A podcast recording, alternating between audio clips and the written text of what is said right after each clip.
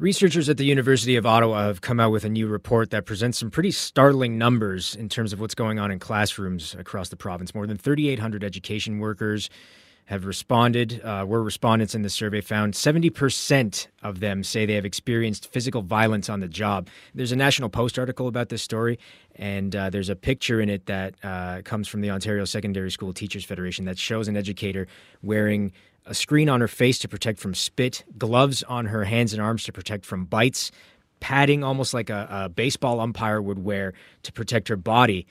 Uh, it, it is it's discomforting to see, certainly. Uh, we're speaking to Dr. Chris Bruckert, criminology professor at the University of Ottawa and co author of the report, which is called In Harm's Way. Doctor, thanks for joining us this afternoon. Well, thanks for having me. And it's Chris.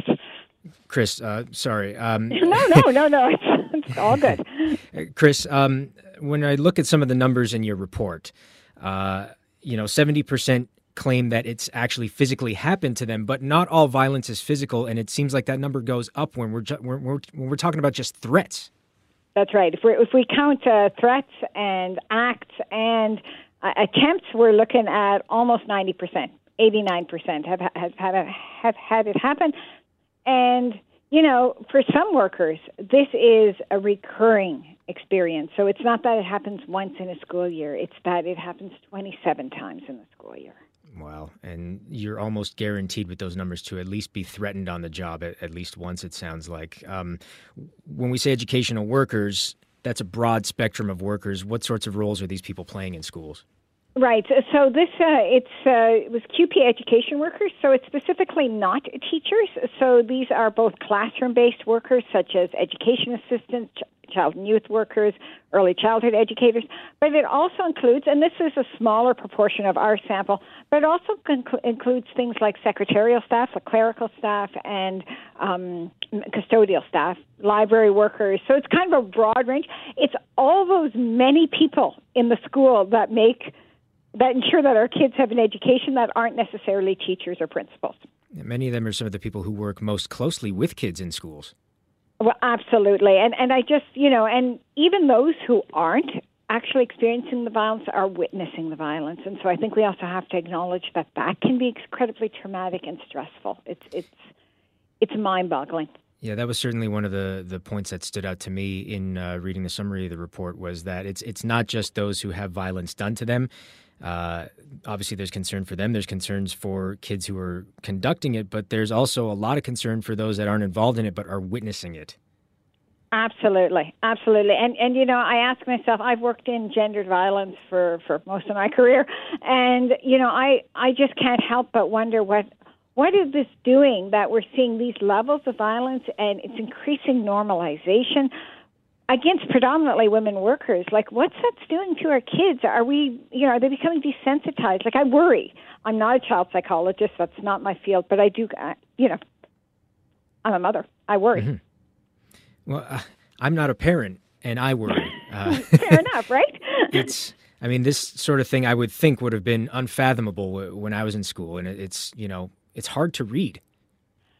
That's right, and and I don't know how old you are, but I can pretty well say it would have been unfathomable. But this is something that we see is happening. This is that's escalating, and this isn't just our survey that's found it. If you look at uh, Workman's uh, WSIB claims, um, the research by Peter Smith, they're all showing that rates of violence in the education sector are increasing dramatically. So, so this is an emerging and increasingly a problem. And you're right, any... it wouldn't have happened uh, 15, 20 years ago. This was not thinkable. So when parents think of their own school years, that's not what we're seeing today.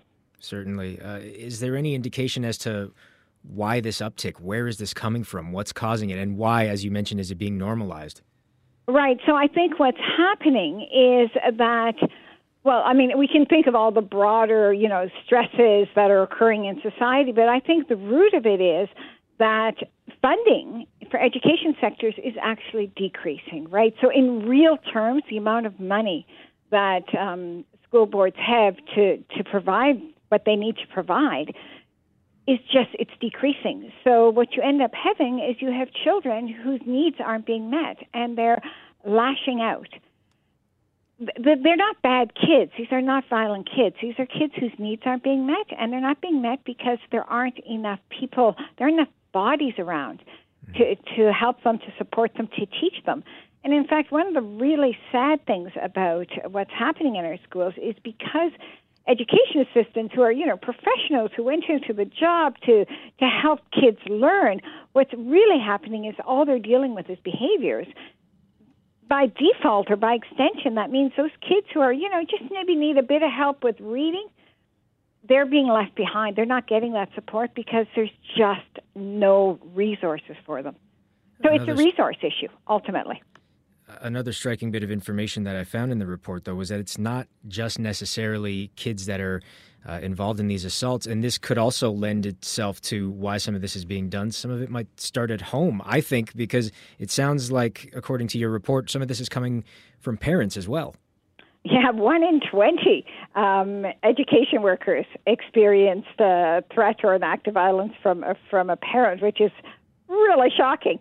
Yeah. Um, you know, I think there's an. I think you're right, though. We may be talking about a general lack of respect. I think we've generally seen in our society. I don't want to sound like a little old lady here, but we've seen in our society a, a lack of respect for professionals. Right? We got the whole rise of populism.